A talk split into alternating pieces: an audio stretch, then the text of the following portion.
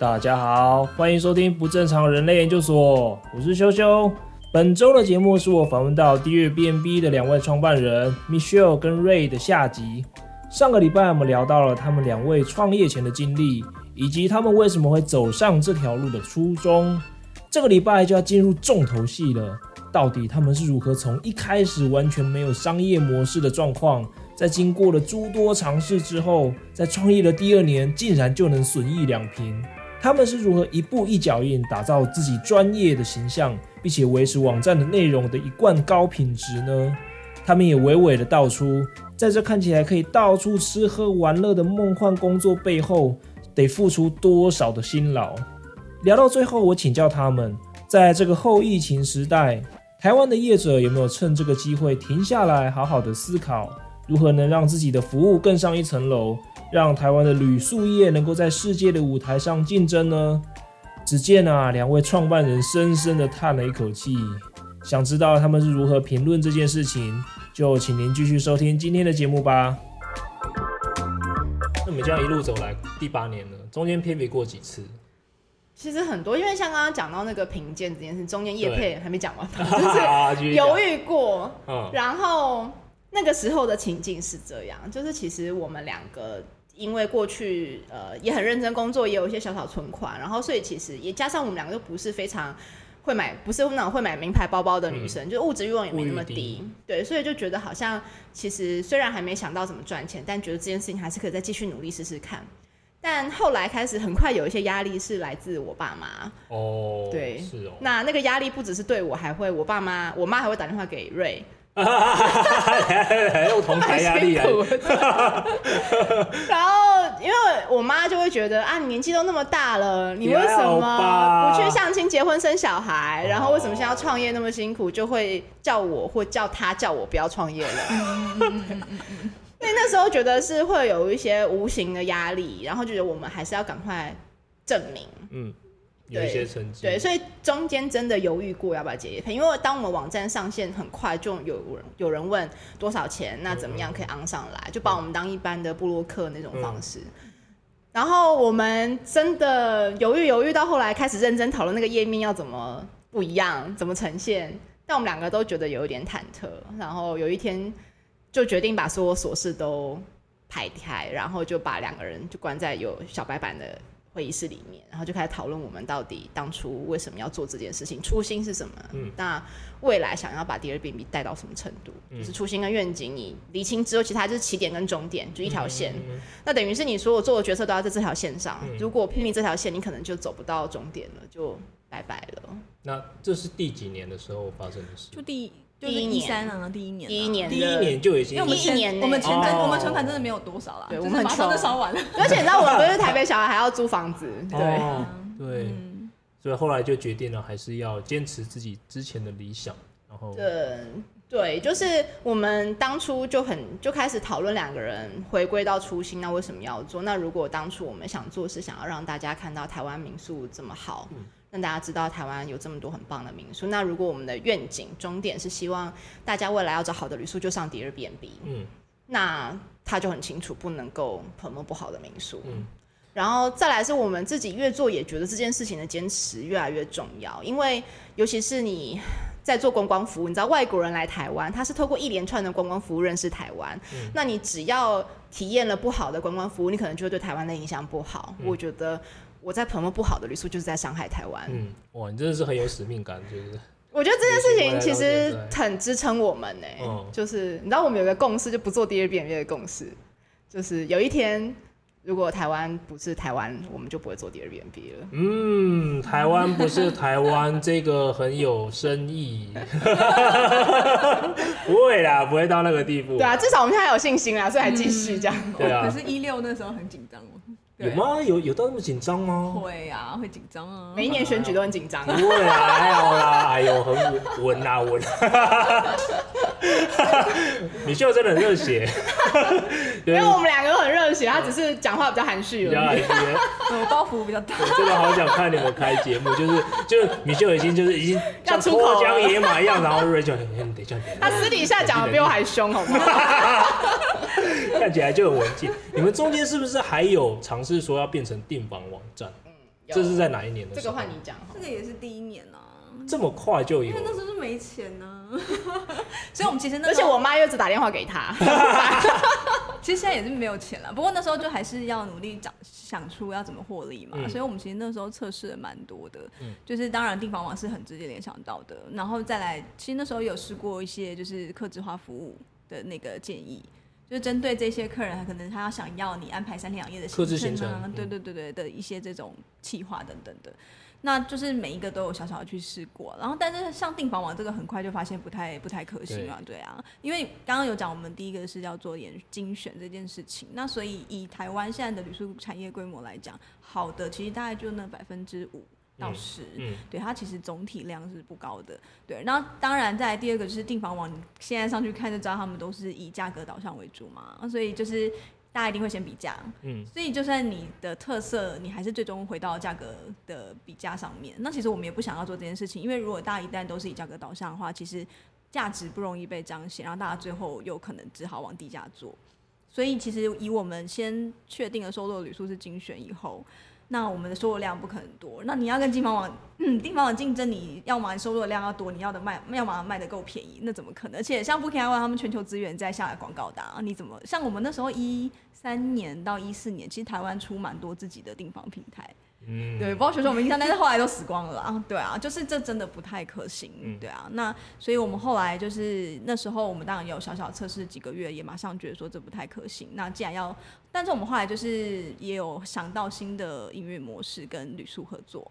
对啊，所以就是这块可以 Michelle 再往下。所以现在 business model 是那时候就已经确立了。其实应该是说一三一四的时候，就是对我们几波测试以后，后来对前面刚刚瑞有提到，我们也接也测试过那客呃客制化的行程，但是没有 user 会愿意为这件事情付钱。然后你说抽成也是，尤其是刚刚瑞少提到一点，就是 Booking 和 Agoda 他们已经把市场抽成的行情加定锚了，他们就是只抽十二到十几趴。你不可能抽比他高，可是我们量又比他少，然后我们还要帮旅宿产制 content，成本也比旅宿高，所以其实你不太可能去收个三四成，这是不可能的。对，所以我们那时候就觉得，所以就转做联盟旅宿，收联盟年费的方式，等于就是我们不做抽成，但是我们把单都导给你，然后我们也帮你做一个很好的资讯呈现的服务，甚至很多旅宿帮我们当小官网。然后也因为我们这边有好的读者，所以其实你知道很多旅宿他们其实房间数不多，所以其实他们与其要那些不懂他们只想要便宜的客人去住，不如真的是试货的客人，他们服务起来比较开心。重质不重量，而且有时候他们开民宿就是交朋友而已。对，其实很多，你看你才五间房啊，你你需要这么大的曝光量，或者是需要这么大量的。就是各种都有的客人嘛，其实那时候就有旅宿主人跟我们说，就是同时有两组客人来现场，他就觉得哇，一看就知道这一组是 Booking.com 的，另外一组是 Airbnb 的。他说 Booking.com 都会把他们当饭店来看，所以可能会嫌这没有，嫌那没有，会要要这要那。他是，可是他说我们的读者都会。很像是见到那个偶像的感觉，对啊，就哇，就已经看过他的故事，对，就而且会喜欢跟他们互动跟聊天。那如果发生什么意外，因为难免有时候会停水停电或各种状况，那通常我们的读者都比较能够体谅，嗯，对，因为毕竟就不是饭店嘛，你会有很多临时的状况，所以也蛮多旅宿他会特别喜欢我们的读者，也会比较珍惜。然后很多放古物啊、老屋，我们的读者也会比较珍惜他们的空间跟用品。哇，这样子的一个 model 是。在其他地方很少见，对啊，我对我觉得我好像，而且你看我们这么久也没有竞争者，因为这真的很难做，尤其尤其在其他国家，好像我不知道我没看过，呃，有一些高端市场是有这种联盟制的旅宿平台的，对啊，但他们最后除了抽会员费，最后还是回归到抽成啊，就是其实那个也不太 work，就是经由。订单的导流，然后对啊，就比较少见，是因为大部分的都是你要么全部都是 hostel 背包客栈，要么全部都是高档的 villa 或 resort，比较少像我们这种是从低价到高价，对，全有的。那我们自己是觉得，其实消费者真的有这个趋势，就是你根据每一次不同的旅游需求或目的，你可能也会挑便宜的，一个人去旅行的，你可能今天要带小孩，或是要。准备过一次纪念日子，你就会想要挑好一点的。嗯、所以其实他的需求不再是真的是那么绝对，只有这一群人会这样子。哎、欸，我觉得很棒。像我在规划脚踏车旅行的行程的时候，嗯、也不是从头到尾都住那种什么蓝城精英啊，什么泰什么泰鲁阁的那个精英，对，就中间还是会住一些，因为可能只是要过一晚而已。对，我就是只要休息、洗个澡，隔天就要出发，嗯、所以我就不会去租这么这么 fancy 的。或者是比方说，你可能有时候会便宜贵的互相搭配嘛，你可能最后几天住爽一点，嗯、你前面几天辛苦一点也是有。这个就这个就要讲到规划行程的时候的一些美感。就是我们在做产品的时候，有一个叫“风中定理”，是什么？就是峰值跟中间，你把中间跟峰值，就是中间跟最后，给它摆一些亮点。嗯。然后中间，然后其他地方，如果说有时候像我们尤其带脚踏车的，一些突发状况是难免的。嗯。那当客人他能够体验到你中间给他一些 surprise，或是说或是已经超乎他预期很多的体验的时候。他会把其他的东西都省略掉，嗯，尤其是在最后，对，尤其是在最后，你给他一个超级棒的 ending，所以那时候就在跟那个帽子在讨论这一点，要如何让我们整个行程变得，而且成本也是一个其中的考量嘛。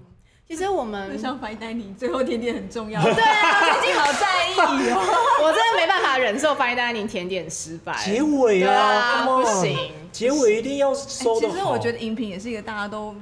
很无趣的地方哎、欸，酒这件事情也是要搭的好，不然毁了整个餐。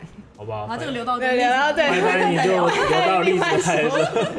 但是像你刚刚说的那个惊喜这件事情啊，我们其实也有很多旅宿，我觉得就是惊喜这件事不见得需要很高的成本。对像对，没错。我们就有一间在阿里山的旅宿，去洗澡之后你就是很 surprise，因为它就是 超多口味的沐浴乳，所以你就会一瓶一瓶闻那个香味。我跟你讲，女生会超开心的，你就可以选一个我最喜欢的香味洗澡。这个不需要高成本，因为你反正都会用完嘛，你就一次给很多种口味给大家选。我觉得这太有趣了，这对男生就没用，像我这水晶肥皂就可以。难敲水。我跟你说，我跟我说，我觉得如果你要要接女生客人，我觉得这种小小东西就很重要。哦。对，然后像还有一间旅宿，它是提供下午茶服务，但是他在吃下午茶前就开一个抽屉让你选杯子。哇，然后那个杯子也是超多哇，琳琅满目，就每个都很可爱，你就在选的过程就很开心。但它也不需要多的成本。嗯，或许这些都已经跟都跟那个民宿主人他的兴趣有关。对，对，他喜欢收集杯子，他就给你一大。但这两个旅宿都是男主人哦。嗯，对嘛？所以说男主人还是 男生还是有那种有巧思的，有那种审美观念的。OK。对。其实后来旅宿长什么样，其实跟主人很有大有很大的关系。那是绝对是绝对大的关系。嗯。那你们是哪一年 break even？嗯、呃，应该应该说前期投入其实都还没有真的回来，但是开始损益两平。我们现在呃开始赚钱之后都是自给自足，嗯、我们到现在都还没有跟其他人拿过钱，就是或是有大规模的找创投都没有。嗯，对，就是是哪一年开始达到这样子？但其实就是一四年那时候马上有获利模式之后，我们就是每个月尽量 break even，不然你对啊，棒欸、可是就是我觉得我们。可能又是回到了产品 PM 魂吧。我们只要一点盈余，我们马上就又投入改善产品的路上。对，对啊，因为你看像这几年，就是包括网页版。手机版你其实都要一直做优化，还有双语版呢。对，我们我们去年的时候那个花花大钱，痛苦了一年半。然后还看你们拍了一个形象 影片。对啊，所以我们其实一直都是在让产品更好的路上，所以其实也没有什么多余的。创业就是这样子啊，你有多余的钱，一定就是拿来改善自己的服务或产品。嗯，对啊，对啊，所以就是一路上就是这样过来，我觉得左手进右手出这样子。但至少我觉得我们都付得出我们两个的薪水，跟也不亏待员工。嗯，然后也给员工很多的假，嗯，对，所以希望大家都是一个正向的循环，一起在做这件事。了解。好，其实我还蛮好奇你们的整个工作的流程，因为在可能很多人的眼中，你们现在就是到处玩，然后一边玩还可以可以一边赚钱，感觉很梦幻。可是身为一个也是这种旅游的内容创作者，就知道哦，有够累，就是我们对对。很累，很累，就是你在玩的时候也不能好好玩啊，因为脑子里面就是想说我要如何做这些内容，嗯、然后休息的时候你也不能好好休息啊，嗯、你就是可能要整理照片，你要先写一下文章，嗯、可能把记忆还犹新的时候把东西先写下来，嗯、是吧？对，但我觉得我们的采访方式其实跟一般媒体很不一样，哦、因为像一般媒体，你采访跟业务就是两个分开的 team 嘛，那你采访就会有一个采访记者。加写，然后另外一个就摄影大哥，通常这个编制。对。但是我们很特别是，呃，会有一个人专心跟主人聊天，就是我们不会准备任何的录音笔，也不会准备笔记本，就是他就是专心跟主人聊天。因为你知道很多主人他不是常常被受访，所以你有录音笔一拿出来，或是你边边访边记，他就会对。会讲话就会小心，不知道是不是，然后你没办法跟他跟他生让他放松聊天，哦，所以其实我们就会有一个人专心去跟他聊，然后天马地就是天南对天马行空天南地北的聊，然后但是我们会配一个专门记录的文字，文字伙伴就是跟在旁边，就是专心笔记，不是躲起来这样，也不用躲起来，但是就是跟在旁边专门记，因为你。就是需要有人去记录那些讲话聊天的瞬间，然后再把它写成稿。那这时候摄影就是同采访的同时间去拍照，对。所以，但我们的编制很特别的是，我们的采访跟业务是同一个人，嗯。然后我们的文字摄影是同一个 team，所以像我这边就要同时负责控文字跟照片的品质，嗯。那他就是负责挑旅宿，然后跟旅宿的关系以及业务。对，负责赚钱，就真的是两个人的专长互相搭配。对对对，就我们就各自带不就带各自带一个 team 这样子，嗯、对，内容 team 跟采访业务 team。而且你们不只是要有新的旅宿去采访生内容，你们还要回访，而且随着这些旅宿越来越多间，对对 对，怎么办？这要怎么样去维持你们？就是就是定期回访，他可能一半的时间都不在家这样。对啊，就是要很多时间去出差吧，而且我们现在有时候也会利用去采访的时候就顺道回访附近的民宿，这样、嗯，其实就是尽量利用时间，就是尽量每一间都每年回访这样子。因为毕竟，其实旅宿经营久了，还是都会有一些变化。对啊，对啊。然后有时候是老板累了，有时候是换换老板啊，其实都要必须定期的去去关心一下这样子。而且如果真的他可能后续已经没有心思在经营了，你会明显看到品质下降的话，嗯，我们其实就不会跟他合作。嗯，所以不会合作，就是说，呃，老板，你们还是会给他一些。其实我们留校察看之类的东西是吗？其实我觉得，其实大家也都知道自己的问题啊。如果真的有这种状况，他们自己也不会，他们也懂，对。那就是可能他们也需要一点时间调整，或者现在真的找不到人，嗯，就是可能就先等一等这样子。因为他们也知道我们的读者比较挑剔，嗯，然后我们真的也有旅宿，因为觉得没办法符合我们读者的期待就放弃，就自己跳，自己自己退出。因为我们列了超多点，就是说，哎、欸，这个可能怎么样，哪里要改善，哪里要改善，所以就哦。压力真的。然后除了，其实我们第一次新采访的时候，现场也是会打枪的。嗯，就是就算我们前期做了再多，网络上面看过所有评价啊，看过王海的资料搜寻，然后会内部会议开会讨论之后，我们很谨慎的做了前面的讨论，但是我们到现场可能还是会踩雷，所以现场我们真的觉得不行，还是会跟他婉拒，然后给他建议，然后他如果愿意改，我们就再回访。所以其实我们的采访成本是很高的。能不能讲几个你们采访，就是你们去看这些东西的 criteria，就是你们会看哪些地方？除了你说的美学啊，还是？其实我觉得，呃，最基本的，我们真的因为它不干净打枪它。哦，OK，那是最基本的，最基本的。嗯。对，就是而且他看得出来是花很多钱盖的，但显然就是维运不好。哦，对，就是砸大钱做，但是不干净。嗯，其实这个其实还算是少数啊，最常遇见其实是那个。不一致的问题，我觉得在台湾还蛮常发生的。不一致哦，你是说它整个整体设设计不一致，空间或是服务或是体验搭起来的不一致哦、嗯。因为我们其实遇过蛮多，比如说它可能外观建筑是一个风格，假设是异国风好了、嗯，可是它里面可能配台式的皮沙发，嗯嗯，可能那个沙发要十几万哦，或是但是就是可能不搭，然后或者是明明你是异国的感觉，可是你却贴春联，然后用很比较丑的某某牌饮水。水机这样子，这个真的是蛮容易 对，然后就会觉得很可惜。你只要换了一点什么东西就，就就 OK 了这样子。可是我觉得这还，我觉得可能也跟台湾人就是这几十年也是在慢慢进步，就是在累积美学这件事上啊，越来越多人注意到美学。对对对，但就是难免在这个商业空间上还是会发生。这个我应该是最常遇到的吧？对，对啊，其实就是美学的 sense 啊，美学的品味。嗯、那刚刚讲的不搭，其实还有一些比较明显的状况是换主人。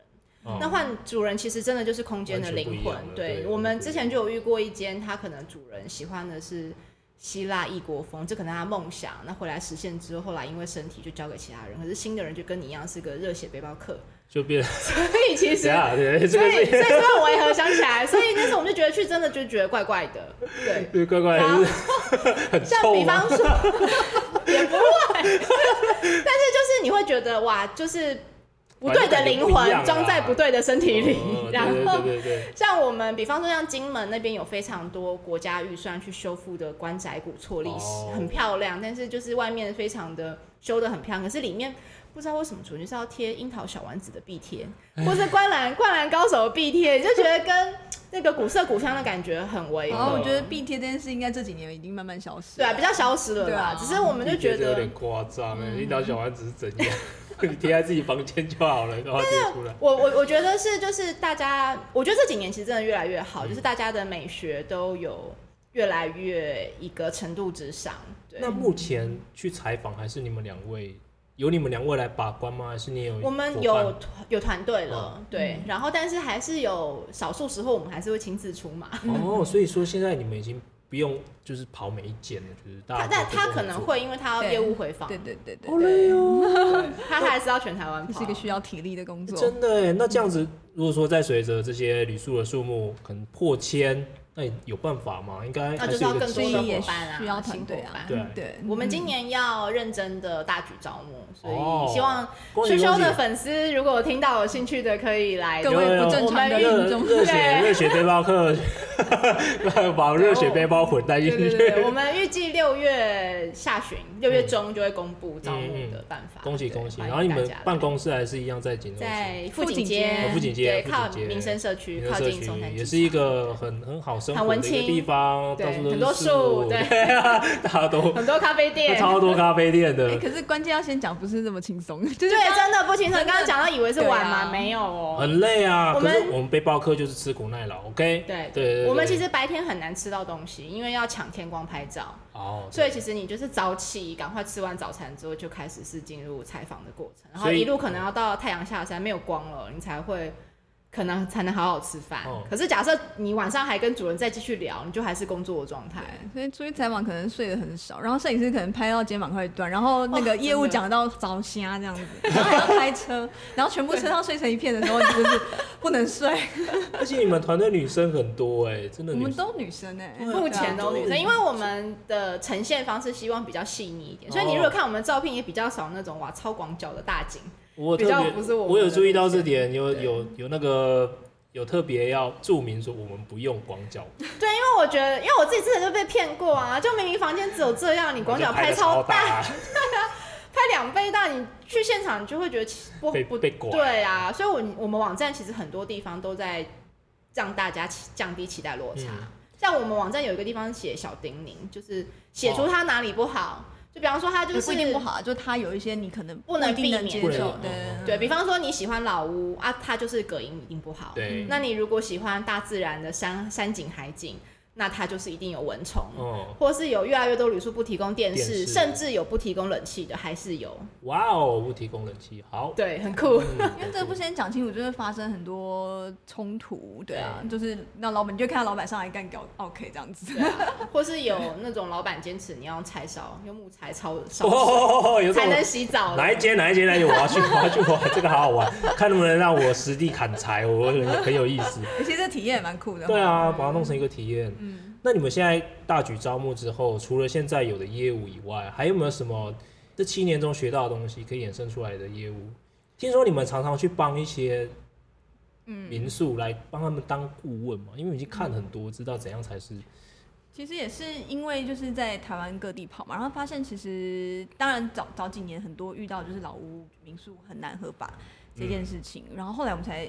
因为这件事情开始研究法规，然后发现，哎，民宿法怎么这么多跟现实脱节的地方？啊、然后再来就旅馆法更脱节，就是然后就去了解他那个立法背景，然后为什么到现在都没有修法？所以我，我、嗯、我们真的花了蛮多时间在研究。我们有一段时间真的是花蛮高成本在这一块，啊、但是，呃，我觉得可能有点小小收获啊。比方说，像高雄市现在陆续开放了，嗯、对你就可以高雄市区也可以有民宿。嗯、我觉得可能很多听众还不熟悉。旅宿法有多荒谬？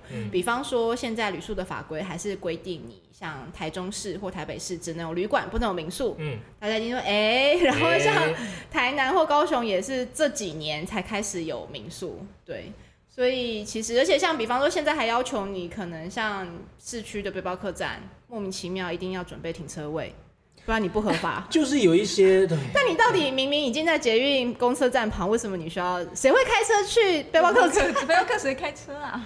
而且哦，而且这些法规它都是好几十前年、好几十年之前定的，然后对很多我们这种热血青年没有资源，但是很有心想把旅宿做好的年轻人，嗯，就是一个很高的障碍，很高的成本。然后，而且它完全不是市场需要，而且它跟安全一点关系都没有。像我们之前就有一间高雄的旅宿，他莫名其妙要求你要有地下室。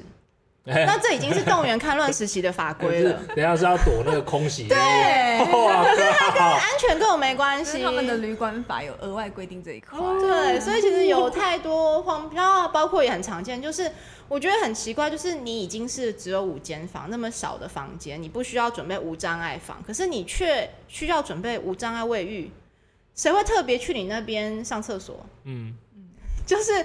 你也没有提供对外营业的餐饮服务都没有，嗯嗯嗯、那为什么？而且你知道老屋，你几乎要做无障碍，我就打掉了，打掉重练。老屋要去修，真的。因为比方说你要全，我们当然也觉得他们很辛苦，可是我们就觉得，那与其这样，政府可不可以用鼓励的方式？比方说你愿意多提供这些无障碍设施，我就多给你减税或多给你一些补助什么的，嗯、而不是强制要求，而且这强制要求还不符合市场。需求，然后我们也听很多业者反映说，你常常说我房间数满了，他一百间房九十九间都满了，那一间无障碍房就是没有人要去住。嗯，对，那你倒不如就是，与其大家都各一间，那你真的身障朋友出去玩的时候，他们还不能住在一起，全部都得打散。所以其实我们觉得现在这个法规其实非常不符合市场需求的，然后垫高大家的营运成本。那这个法规近期有任何？我们至少说，像台南，它有开始有观光区，所以你的中西区、安平区可以合法申请民宿。然后像高雄，现在你基本上也可以自己划社区，就只要你附近八百公尺内有历史建物或艺文场所，你就可以申请合法旅宿。所以这都算是有在进步，对，有在进步。但是呃，像台中、台呃台中、台北、嘉义是。目前都还是比较辛苦的，嗯，对，就是所以其实我觉得像比方说，你知道，因为它是都市计划区，你就不能有民宿，嗯、然后就有一些很不合理的法规，再叠上不合理的法规去做。比方说像鹿港，因为它是都市计划区，可是你觉得明明是个乡下，对啊，所以他为了要有民宿，就在划设。它是偏远地区，所以它同时是 都市计划区加偏远地区。然后你知道，你应该比较有感觉是池上，就是你知道池上那一条中山路啊，嗯、它是都市计划区，它不能设民宿哎，你要隔一条街才可以，所以只要是门牌号码在中山路的都不能开民宿。OK。但那么偏乡的地方，你说它是都市计划区，你只能设旅馆哎。对啊。旅馆的牌。然后可是根本没有旅馆会去那边投资啊。对啊。对啊。所以现在就是我们觉得这个旅宿法规很过时啦，然后而且，比方说你你 Villa 等级的旅宿，它到底是旅馆还是民宿？你是背你背包客栈，你算旅馆还是民宿？背包客栈也是被认定成旅馆的，很尤其是背包客栈啊，嗯、因为我的梦想就是在台湾开一间，嗯全世界最屌的，真的背包客栈，对，但是。对啊，但是就是像我们台湾的法规真的蛮难屌的，嘿，所以我就后来研究了，就是变成说我要变得超有钱，然后申请申请旅馆牌，然后卖背包客栈的价钱，那就是赔钱做，所以根本就是对啊，就是已经退休了，就以人生就圆梦的一个动作，所以 所以我就觉得，嗯，这个法规对我们来说似乎是比较难去影响的一个。其实其实多跟政府他们聊，他们其实也不是不想，就观光局也不是不想解决，有一些也都知道问题。可是就真的是一些跨部会的工，因为其实观光局层级太小了，对啊，它只是局。那你看营建署还没还没变观光署，营建署比它大。OK，所以营建署只要说这不安全，这怎样不行，或是农委会说不行，嗯，就是农委会啊，然后营建署啊，就是太多单位都比观光局大了，所以观光局真的就像小媳妇。就是你明明需要是站出来，然后跟大家一起来整合这些事情，可是他没现在没办法，他资源太少了，嗯，讲话也没有办法比人比别人大声，所以他其实我知道，我们也知道中央公公光局的中央其实很为难，嗯、对，就是其他人都，而且甚至还有那种就是可能比方说跟公光局开会开好几次，前面都派小的人来，然后都说要回去讨论，回去讨论。然后最后一次总算要做决定的会，就直接说我们老板说不行。呃，这个老板是监管，就营建。对对，这真的会令人很沮丧。因为他们也会有担心，就是这若放宽或者是怎么样，就是修改原本的法规，他们需要有那个责任归属啊。呃这你牵牵扯到安全，他们其实会非常保守。嗯，对，所以这就是很。可是其实我们是觉得，我们一直都觉得，就是你在旅宿法这件事情不应该是。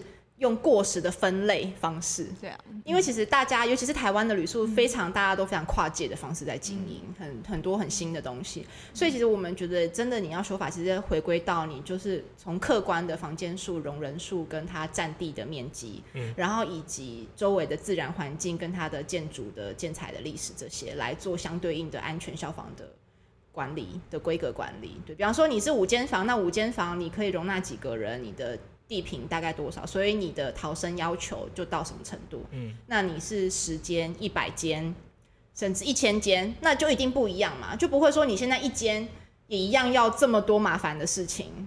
对，我一定要讲经典，就是就是台北市，因为有一间只有五个房间的民宿，然后他为了要拿到，因为在台北市他只能拿旅馆牌，嗯、然后他为了这件事情，他去真的只好把隔壁租下来，然后。只为了那个无障碍厕所，只为了盖一个无障碍厕所，哎，等下这个这个老板也太热血了吧，超级热。其实我觉得真的很感谢，就是这么艰辛的环境，还是有这么多，对，真的。而且你知道，像大稻城也有一间，就是好不容易是合法，你知道，它因为它是历史建物，然后等于政府要它。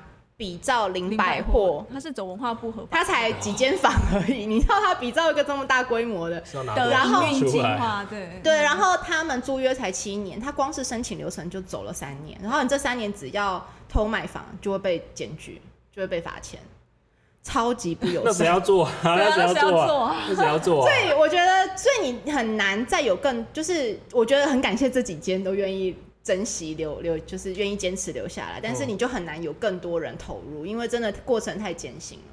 而且这样会最后就是变得只有有资源的大集团才能够投入观光，那变就会是市场没有多样性。所以其实很多，而且尤其是我觉得很多国人都会觉得啊，什么房价太贵啊。其实我觉得也不是贵，这这个有很多层面考量，但是我觉得其中有一个点，就是因为不合理的成本太高了，嗯，土地成本，对，然后包含这些莫名其妙的法规都垫高那些成本。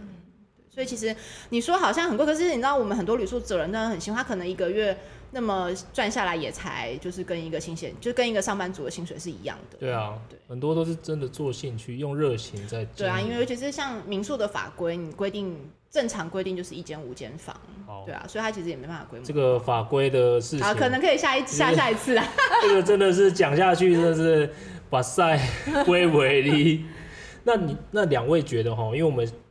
我们今年发生了一个疫情，是，然后台湾幸运的是，我们控制的相当好。感谢阿中，感谢所有的团队。对，这个我们的医疗团队真的是太厉害了，就是防疫的成果举世第一。嗯、对。但是从另外一方面来讲，这次这个也是历史上是他的节目有讲的，就是国外已经遭受这种重创，嗯、所以他们在重创的时候，把这个危机当做是一个好好来想，我们可以如何转型进步的一个。嗯。一个机会，对。那台湾，你们两位看有吗？有吗？就是我们有办法能够趁这次的，就是这样发生这么大的事情，然后好好来想说，我们如何跟国际的这些旅宿来竞争。我先讲好了，然后看有没有什么东西要剪掉，瑞再说。为什么会忽然笑得这么开心？是有 有猛料了吗？弄了也不是啦，就是其实我觉得真的台湾很幸运，就是真的是世界的大岛方舟，所以现在我们可以很安全的在台湾生活，过正常的生活，你甚至不感觉到任何的危险，对。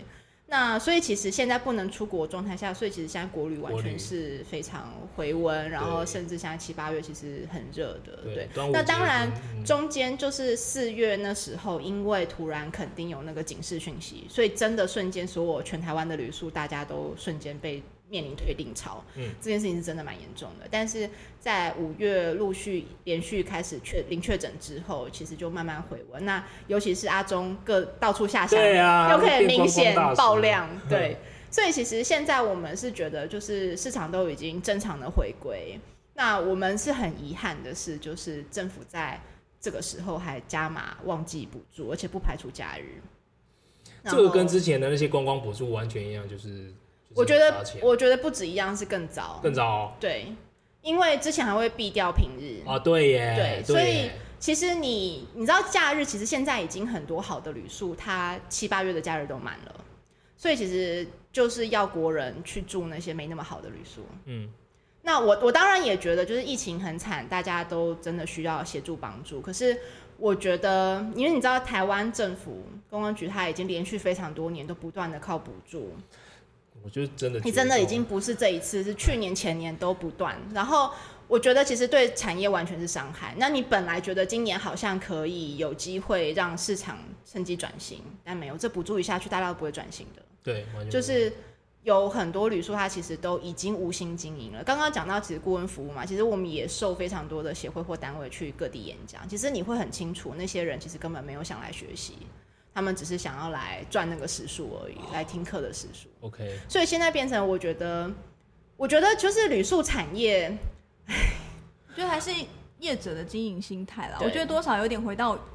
呃，有一部分的台湾业者，他们还是比较短视，比较投机心态。然后在经营旅宿的，我觉得整体的观光进步真的是需要大家一起有远见去做好。可是我觉得每一次就是。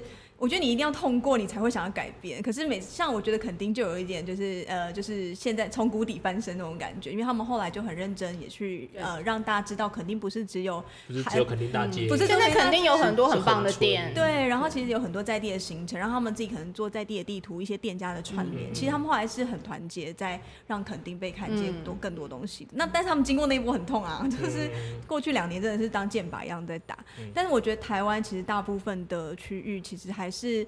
我觉得大家都有一点侥幸心态，哎、欸，国旅还可以做，就先做国旅，然后有补助，那我就还不用去改变。啊、对，对，然后我觉得像这次疫情，就是当然很台湾就是很幸运，老天保佑，然后大家很努力，所以还可以维持这样子的国旅市场。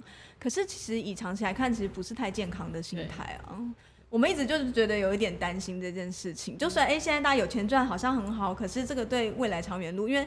我观光局也有丢出议题说，哎、欸，接下呃，就是大家有，就是业者，呃，你看民间业者都有在呼吁说，大家要趁这一段时间转型啊，以迎接未来，国境开，因为台湾知名度也提高了嘛。对，没错。未来大家那个大家一定更多国际观光客会来，那可是我们真的准备好了吗？其实我是蛮担心的。这就是我想请教两位，给我一些希望吧。其实其实刚刚讲到那个，就是我觉得它有一些脉络，我觉得有很多老的业者，他们。已经不知道环境改变了，嗯、因为包括以前可能以前太好做，对，以前太好做，然后现在网络的发达，嗯、那你大家很多会有必须会有资讯的收集，所以已经现现在做民宿或做旅馆已经没办法像以前那样子，可能就有躺着或者不需要做什么事情就会有客人来。嗯、那你现在其实竞争变激烈，尤其尤其是我觉得在一二年陆续就是联航也兴起啊，嗯、然后手机。就是开始普及行动手机，呃，智慧型手机开始普及化，你等于国人出去旅行越来越方便，所以其实国人出国这件事情是每年都不断的成长。那你要怎么样？我觉得就是全球会进行在一个在疫情之前，其实全球是一个大旅游移动的时代，你怎么样跟其他的国家抢客人？嗯比方说日本的客人，你要怎么跟韩国抢？对啊。你韩国的人，你怎么跟香港抢或新加坡抢？所以它是一个全球性的国际竞争。那这次疫情，我觉得刚好是非常好的时间，让我们来有这个暂停的机会，尤其是我们安全，我们可以更有资源做这件事情。可是偏偏政府就补助了。对啊，然后政府补助现在大家国人，尤其是以前。可以出国的，现在全部在在台湾流窜，然后到处去。我觉得就是国旅旺是很好，但是我觉得像包括就是国际旅客这件事情，原本在接国际旅客的旅行社或者是旅宿，结果竟然被政府要求，因为他补助纾困的方式，变成他们得想办法转做国旅。对。然后，然后用这样的方式你才能拿到钱，可是我觉得这也是很不好的，因为你明明应该要。的确是要纾困这些专门在接国际旅客，可是怎么会要他们来转转做国旅？那你这段时间的发就是发展这些产品服务的成本，那之后边境开，它不就是用？我觉得完全这个方式完全是不对的。好吧，那我但讲到这个，我觉得有很多可以骂的。那我们现在能做什么？两两位会不会觉得啊，公亲变世族，会不会想要自己来开开一间，或是自己想要如果改善？就是在这样子恶劣的环境之下，自己跳下来做。所以，我们自己做外语版啊，嗯、就是因为真的是觉得在国际的宣传上面，嗯、就是在尤其是让自由行这件事情，嗯、或许你们对，或许你们现在在做的事情，也可以慢慢的推动这件事情往好的方向发展。对，因为你们把好的真的挑出来，然后让他们哎，就是赚的，嗯，就是很很赚。所以其实我们也都不断的辅导我们联盟，就大家真的要有接国际旅客的准备，一起变好。接国际旅客就是真的，像我回来，我的目标就是把全世界的人带来台湾骑脚踏车。那当然，旅宿跟美食都是我这条。行程这条体验里面很重要的一部分，每次都会讲。像我最近常常去演讲，就会讲说，其实台湾真的没有钻石级景点，有的话可能泰鲁阁算是一颗吧。嗯，我们有的是那些小珍珠，就是说台湾人很好啊，东西好吃，质量好，然后那个很 diversity 就是很多样化。可是你在你成为你是一个旅行社的老板，你很难说。哎，来台湾玩，嗯，台湾人很好，这个不能当成 是，这不能当成行销的一个可能亮点。嗯，可是像就既有脚踏车，嗯，它却可以把这些全部串起来变成珍珠项链。台湾的单车旅行真的很值得推，超级推的。所以我现在就是自己，我今年的目标啦，就是去开发，尽我所能的去开发脚踏车路线，把路线规划出来之后，当然中间有美食。有民宿，嗯，那民宿当然就找 D A P M B。谢谢。美食的话找瑞吧，每次在规划行程之前先，对，先问，我觉得可以耶。然后我觉得你们真的应该开 Podcast，嗯，好。然后你们就会就聊不完，因为你们平常一定是夜深人静，一定是在那边酒拿，然后就不会不会，因为我们平常在只会聊讨论，哎，工作下下个月要怎么发薪水之类的，怎么赚钱。好了，那就不过。当然，现在有很多像你所说这样子的那个，就是很有想法、抱负去规划深度行程。可是我自己。另一层的担心是整体那个观光产业业者的素质，就不只是旅宿或者是行程哦、喔，因为我觉得观光就是一连串的体验嘛，嗯、你从下飞机那一刻起就开始。可是我觉得台湾其实这部分真的没有准备好，我一定要讲，我真的是很神奇的经验。好，可以吧？因为没问题，因为那 podcast 对，好，就是就是像我们去年去日本推广嘛，其实大家就是很就经过我们的介绍，就哇，台湾好棒哦、喔。然后我自己那一次出差要从日本东京回到台湾的第一个印象就超差。计程车司机哦，是哦，我真的觉得，哦，我真的觉得这气死了。我就想说，万一日本来遇到这种事怎么办？就是呢，我那时候因为带很多我们到我们去出差的那些东西回来嘛，我一个人就扛了四件行李。然后因为我们办公室在富锦街，其实很近，可能计程车可能就是两百块以内就到了，到一百块，然后一百块不知道到。松山。对，松山机场，然后到超快，我我也懂，但是就是那个计程师他的态度差到，他就不想在啊，他不想在，然后但他还是得在，因为他是排班的嘛，就是那个是那个机场警卫叫进来，对，然后他整个就是完全不耐烦，然后臭脸，臭脸，然后他完全没有帮我抬行李箱到他的后车厢，哎，然后就一个人扛那四个大大件行李，然后扛上去，然后到底下的时候我也是一个人扛出来，然后他就是连谢谢都没有说，甩头就走。我就想说，这种服务态度，如果今天我是一个外国人，我第一印象就对台湾扣分扣到不行。而且这个就是，那那个是机场，是我们的国门。对，就是机场，你第一个看到的服务人员就是这样子。对啊，所以我其实真的觉得台湾人还没有准备好。就当然我们很多业者是很用心的，可是我觉得那个是整体公民素养、心态的问题。嗯，就对啊。其实我一直觉得，就是台湾普遍还是没有觉得观光产业是一个受人尊敬或是高价值的产业。很多人就会觉得可能薪水低呀、啊，我觉得是一个，然后再来是你可以看到，比方说像台大也没观光系嘛，嗯，对，就是我觉得普遍在台湾的社会没有觉得观光是一个，比方说跟法律、政治、医学可以并列的，嗯，对，就是可能是比较不好的产业，我觉得还有这个，可是其实我觉得观光其实对台湾非常重要。因为尤其是台湾在外交困境的时候，观光是一个我们很好的一个软性的方式，所以我一直觉得，其实观光这件事情，它要应该要以。以外交为宗，以文化为本来做，真的 就是对，因为我就觉得你光光放在交通就是不对，就还是国内建设的思维。嗯，但其实观光应该就是它可以帮我们达到很多外交做不到的事情。所以说，我一直很疑惑，为什么观光局会在交通部底下？就是为什么？就跟早期有关，就是建设国旅，就是它是绑在一起。它是对建设的思维，然后再来是像你说像泰国、法国、韩国，他们都是文化。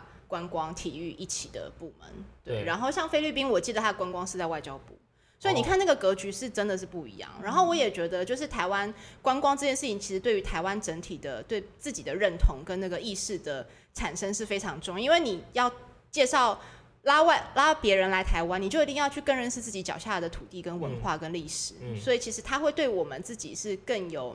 更能够形塑台湾的意识这件事情。我觉得台湾真的应该要像日本一样大力推观光，吧观光放在一个很高很高的位置。我们常常在讲，我们台湾能见度低，我们台湾常常在国际上受到打压。观光就是一个最好的切入点，因为它没有任何的争议，就是台湾是一个好地方，你们就来，我们不用在那边争什么一些现在大家在那边争的点，或者是我觉得很无聊的事情。那为什么？对啊。对，而且尤其是我觉得，你想到如果他是外交这么重要的话，你怎么可以让那么烂的产业一直付钱给他？就是一直补助，对补助那些，对他们只是伤害台湾啊。对，真的，最最令人不爽的就是那个烟火的补助。我觉得就是把那个那个烟放烟火的钱，就把它拨到十分之一给给 DABNB。我我觉得不不会，我觉得事件性行销还是有它的价值，但我是说这种长期补助那些。不好的业者的方式，我真的觉得你你这样其实让市场没办法回归自然的市场机制，啊、然后只是让他不断的拿我们的纳税钱苟活，然后他对台湾没有任何的帮助，只是在伤害台湾。或许你可以把钱就就是稍微用心一点，就把它花在可以鼓励一些优良业者这上面。我觉得没关系啦，我我不敢相信他们会好好发，所以我觉得最好都不要发，大家回归自然竞争。呃，回到市场竞争，好吧。就是做好法规修法啊，这些事情，对，让大家让你不要说为什么老屋都自然，因为你现在就是不让老屋有自然的商业利用价值嘛，所以大家都没有利润，你就只能被烧掉。所以你要让老屋是可以有一个好的再再度商业的方式。哦，你。你刚刚讲自然，我以为是那个 nature，原来 是自己烧起来。哦，难过。我怎么自己本来一开始很欢乐的，现在 越聊越沉重。好了，好了，那真今天真的很谢谢两万两位创办人来，我觉得真的是相见恨晚，就是感觉第一次聊的，就是这么的有如脱缰野马。真的真的真的。刚刚还好吧？有在线内。不用逼掉的意思。就瑞瑞都一直有把那个 这种步调把它拉回来。好啊，那就很期待两位的节目。不要了，大家先可以欢迎，没事就可以上第二遍 B。对，我们的网站应该有一定的疗愈效果。很多粉丝都说，他就算没有找吕素，也会上我们。对啊，就是上去把它当做部落格在那边看。看看故事，看看故事，然后看久了之后，就会发现台湾真的很棒，可以扫除一些负面能量。对啦，我 真的觉得台湾真的是一个好棒的地方，嗯、但是会需要，无论是我们现在民间的业者，嗯，来努力，嗯、我们也需要政府有一些，嗯，怎么讲呢？就是有一些助力啊，这样我们一起来把台湾。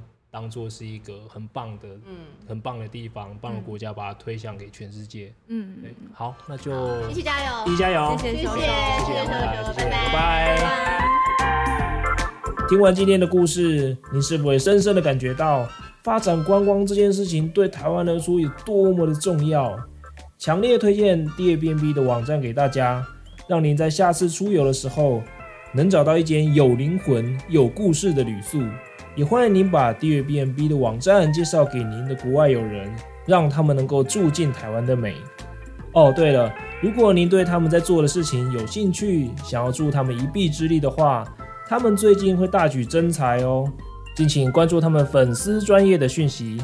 最后，还是要请大家到 Apple Podcast 跟 Spotify 订阅跟留下评价，或者到 FB 粉丝专业跟 YouTube 频道留下你宝贵的意见。这都可以帮助我们继续的做下去，那我们就下个礼拜见喽，拜拜。